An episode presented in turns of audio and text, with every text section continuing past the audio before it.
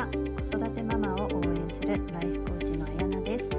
1歳の娘を育てながらライフコーチをしていますこのポッドキャストではママになっても最高の人生ををテーマに忙しい子育て中のママが自分の人生を楽しむためのヒントをお伝えしていきます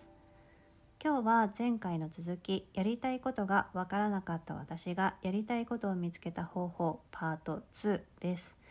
まだ前回のエピソードを聞いていない方はまずそちらから聞いてみてください。本題に入る前にちょっと一人アイスブレイク的な感じでお話ししたいんですけど先日娘が1歳を迎えました。でそこで改めて思うのは本当に女性って柔軟性が求められるなと思いました。人生を変えるライフイベントって本当多いと思います。個人的には出産前にもあの仕事を辞めてアメリカでの駐在生活があってその時も住む場所仕事自分のアイデンティティも変わるっていう大きなこうシフトが求められるイベントでしたしで今度子育ては子育てで夫婦でいろいろバランス取ったり調整できたりとかはすると思うんですけどでもやっぱり女性にしかできないこともたくさんあってもうそれを乗り越えてるだけで本当に素晴らしいなってすごいことだなと思います。皆さんもそうかもしれないですけど産んでみて初めて気づいたことって本当にいっぱいありました。産んでからこう初めて見えた世界というか。で母親ってね珍しい存在じゃないですし総数が多いからなんかこうねみんな自然に当たり前に母親をやってるように見えてたんですけど、ね、こう一人一人見ていったら本当にそれぞれ大きなことをやってるんだなと思ってます今は。なのであの子育てされてる皆さんには自分をいたわってあげていただきたいですし褒めてあげてほしいなと思います。でここから本題やりたいことがわからなかった私がやりたいことを見つけた方法の続きです。で私がやったことは大きく分けて2つっていうお話をしたんですが、えー、前回1つ目が自分との対話自分に何がやりたいのかっていうのをいろんな視点で問いかけて頭の中にあるまだ形のないものを言語化して明確にしていく作業をすること。で最初は全然わからないと思うんです。でもだんだんはっきりしてきます。問いかけることによって今までなかったアンテナを張るようになるんですよね。でそこで重要になってくるのが今回お話しする2つ目でやりたいことに出会うチャンスを今度増やしていくということです本当にシンプルなんですけどとにかく何でもやってみてトライアンドエラーを繰り返していくのが大切ですね。で成功してる人とかやりたいことをやってる人ってきっとやりたいことが最初から決まってて使命感持ってそこに突き進んだからでしょってこうもしかしたら思うかもしれないんですけどアメリカの大学の研究で成功者を調査したところ意外と8割の人はもともとこうなりたいと計画して今のところにいるわけじゃないっていう回答だったそうです。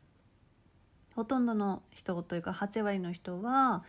まあたまたまの移動だったりとか巡り合わせの中で今のところにいてそこで没頭してるうちに成功者というところにたどり着いたっていう結果でした。で逆に18歳の時にやりたいと思った仕事にそのままついて成功している人はたった2%だったそうです。なのでこれを聞いてる方が今何がやりたいのかわからなくても全然大丈夫なんです。探すっていうことをすればいいだけです。ただあの避けたいのは何がやりたいかなとか自分には何が合ってるかなって思いながらもまあ、そうやって思ってる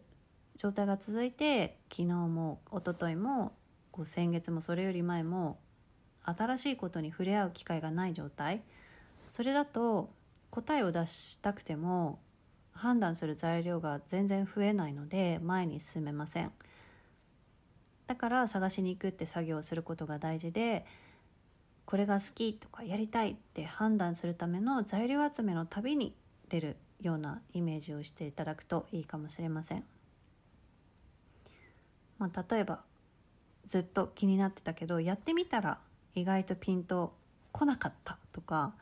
やっぱりこれだってなるかもしれないしなんとなくまあたまたま目に留まったからやってみてそしたらドンピシャではないけどここの要素は自分に合ってたなとかじゃあ次はその自分に合ってた部分を軸に別のことをやってみようかなとか動くとそれだけ自分の向き不向き好き嫌いの判断材料がどんどん増えていくので逆にやってみなかったらその判断ができないままで何も進まないっていうことになります。で最初の一歩は本当に何でもいいんですけど、まあ、仮に一つ問いを何かきっかけになる問いをあげるとすれば明日自分が死ぬとして人生でやらなかったことで後悔することは何？って視点で考えてみるのもいいかもしれないですね。私はパッと浮かぶのはあの、まあ、コーチングでもっとたくさんの人をサポートしていきたいと思っているのでまだ道半ばっていうところですかね。でこうやって問いかけてみると自分の場合はやっぱりコーチングが自分にとって大切なことなんだなって、えー、質問に答えることで再認識できますね。でこの何でもやってみるっていう姿勢があったからこそ私は今のコーチングにたどり着けたなと思ってます。この考え方を一番実践してたのがアメリカに引っ越した時なんですけどその当時は、まあ、5年前ぐらいなんですが本当に自分のことが分からなくて前回のエピソードでもお話ししたんですけど日本にいた時は仕事ばっかりで自分を見つけ見つめたことがなかったのであの空いた時間ができた時に何やりたいかもわからない状態でした。でそこからアメリカのシリコンバレーにいたのでなんか近くで盛り上がってるコーディング系の勉強してみたりとかいろんなキャリア系イベントにも顔出しましたしバイマやってみたりっていう感じで、ね、ウェブデザインとかそういうこともちょっとかじってはみたんですけどもうほんとコーディングも全然ダメでっていうのもあってやってみると全然違うわとかって分かります。でその後あの IT 企業で働く中で人を幸せにするっていうそういう会社のミッションを自分はもう少し人と近い距離でやりたいなってことに気づいて今に至るのでこういう繰り返しこういうトライアンドエラーの繰り返しをしていくことがあの自分のこうやりたいことの輪郭をはっきりさせていくためにすごく必要な作業になってきます。で今されてるお仕事だったり過去の経験の中でも振り返ってみてあの仕事のここは好きだったし得意だったとかここ全然向いてなかったっていう情報をこう集めてそこから派生させていくのもすごくおすすめですね。で子育て中だと、まあ、なかなか物理的にフットワーク軽くできないよって場合もあると思うんですけど今はオンラインコミュニティだったりとかあの、まあ、物理的に移動しなくてもできることはたくさんあるのでいろいろ探してみるといいと思います。ということでいろいろお話ししたんですがお伝えしたいことは行動を重ねて好きなことに出会えるチャンスを増やすということですね。今の話を聞いて何か頭に浮かびましたでしょうか？そういえばあれやってみようかなってことはありましたか？是非そういうのがあれば近日中に行動にちょっとでもいいので移してみてください。以上前回のエピソードと合わせてやりたいことがわからなかった私がやりたいことを見つけた方法についてお話しさせていただきました。前回のエピソードでお話しした自分との対話で自分の声をまず聞くことそしてそれを行動に移して外の世界で試していく。対話して試すを繰り返してやりたいことと出会うチャンスを増やしていきましょう。最後までお聴きいただきありがとうございます。今後もママが人生を楽しむためのヒントをお伝えしていきますのでフォローいただけるととても嬉しいです。今日もママのためのミータイムをお聴きいただきありがとうございました。